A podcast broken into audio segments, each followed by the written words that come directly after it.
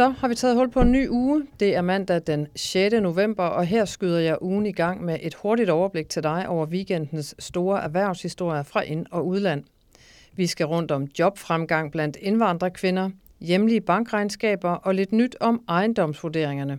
Godmorgen og velkommen til Morgenbriefing. Jeg hedder Sofie Rud. Men vi begynder på forsiden af børsen, hvor PET nu advarer danske forskere om citat ulovlig kinesisk vidensoverførsel. For kinesisk forskningsteori og spionage er nu så massiv en trussel, også i Danmark, at politiets efterretningstjeneste altså meget direkte advarer mod Kina.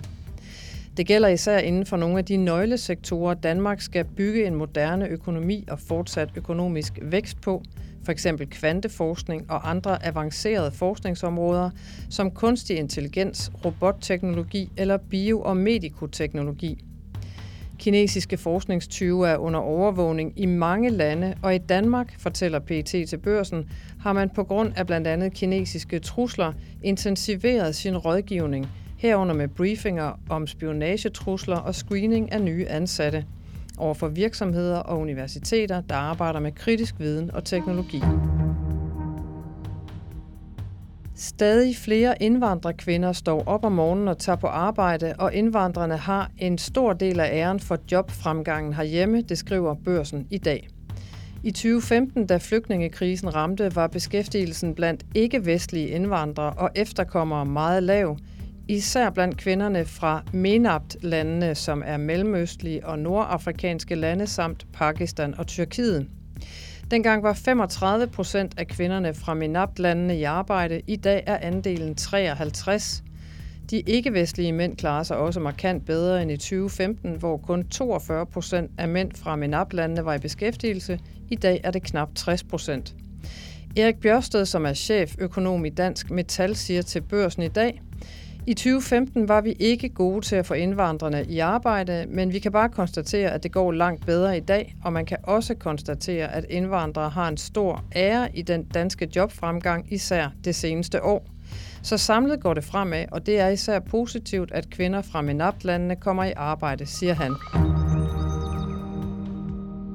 De store danske bankers indtægter er vokset med 17,6 milliarder i år, og det er, har sikret en stor fremgang i forrentningen af egenkapitalen, skriver Finans. Det viser en sammenligning af de store bankers resultater efter årets første tre kvartaler. I den periode har Sydbank forrentet egenkapitalen med 23,2 procent efter skat. Det er næsten dobbelt op i forhold til Danske Bank, som med 12,5 procent er den dårligste af de fem store danske banker, der har offentliggjort regnskabstal. Nettorenteindtægterne er i de fem store danske banker, som er Danske Bank, Jyske Bank, Sydbank, Spar Nord og Ringkøbing Landbobank, vokset med 14,7 milliarder kroner til 40,8 milliarder kroner i årets første ni måneder, sammenlignet med den samme periode sidste år. En høj ejendomsvurdering kan give god mening i visse tilfælde, så inden man går klagevejen, så bør man overveje grundigt. Det vurderer eksperter i børsen i dag. Så mener du, at du har fået en for høj ejendomsvurdering, så bør du regne på, om det rent faktisk er en god forretning.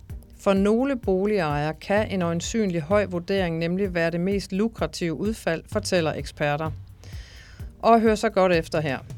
Forklaringen er, at hvis du har et parcelhus eller en lejlighed, og du har tanker om at blive boende i mange år herfra, så er det at få en høj ejendomsvurdering ikke nødvendigvis dårligt for privatøkonomien, fordi den nye vurdering danner nemlig grundlag for, hvor meget vurderingen kan stige i fremtiden, lyder det fra Nikolaj Winter, som er skattechef i revisionshuset Bayerholm.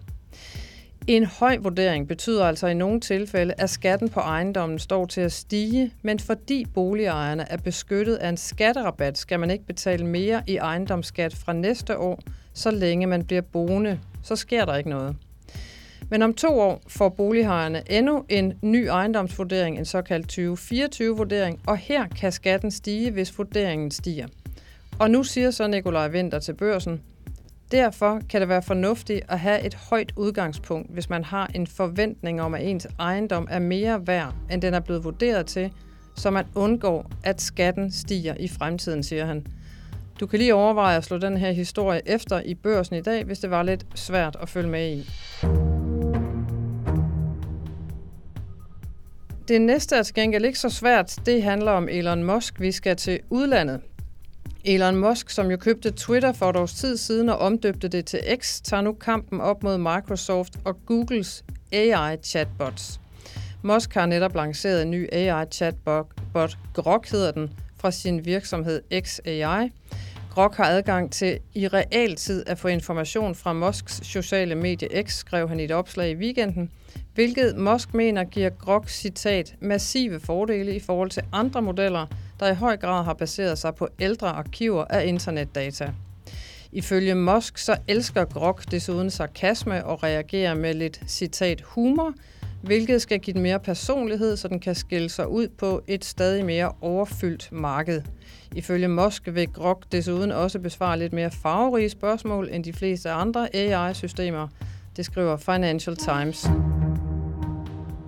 Og så er lønfesten forbi hos flere af de store internationale konsulenthuse som McKinsey og Boston Consulting Group eller BCG. De to og flere af verdens mest prestigefyldte konsulentfirmaer fastfryser nu startlønningerne på 2023-niveau for nyuddannede i USA. Det sker efter, at en krig om talenter efter covid-pandemien har sendt lønningerne i vejret, og det er også en historie fra Financial Times.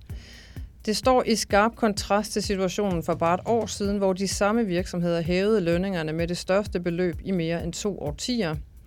En konsulentsektoranalytiker, hun hedder Fiona Tjernjavska, siger til Financial Times, det er tømmermænd efter festen, vi ser nu, stillet over for faldende kundeefterspørgsel og prispres over hele linjen, forsøger konsulentfirmaer at øge deres overskud ved at begrænse ansættelser og holde lønnen nede, siger hun.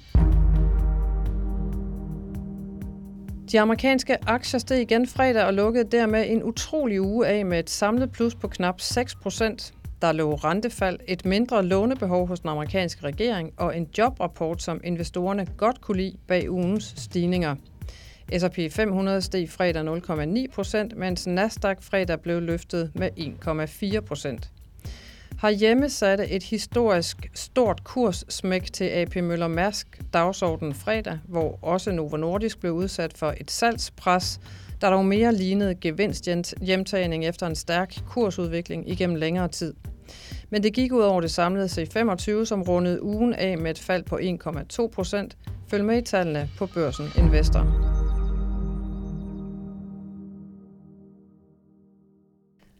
Ørsted var en internationalt anerkendt succes, en turnaround fra en sort til en grøn virksomhed. Det er kun fire år siden, at Ørsted kom på amerikanske Harvard Business Reviews liste med de 20 mest succesfulde transformationer i et årti. I den seneste udgave af podcasten Topchefernes Strategi taler børsens chefredaktør Niels Lunde med vores kollega, energijournalist Cecilie Vejle, om Ørsteds situation efter sidste uges katastroferegnskab og kurskollaps – vi kommer ind her, hvor Cecilie Vejle forklarer, hvad Ørsted ser ind i i den kommende tid.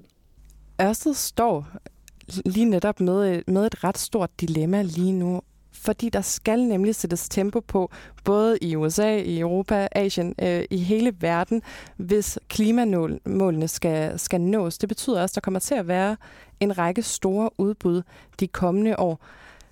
Så Ørsted skal forsøge at finde en balance, hvor de kan øh, være med, og deres kapitalstruktur kan, kan være med, øh, men hvor de også er sikre på, at de kommer til at levere værdiskabende projekter. Så lige nu skal de finde ud af, hvor hurtigt de skal vokse, øh, men, men samtidig også, hvor meget de skal holde igen. Så det er jo et dilemma, som de øh, lige nu forsøger at finde svaret på i de planer, de er i gang med at lægge. Og topledelsen har jo sagt, at øh, de løfter sløret for, for noget af det her senest i forbindelse med årsregnskabet, som lander i februar.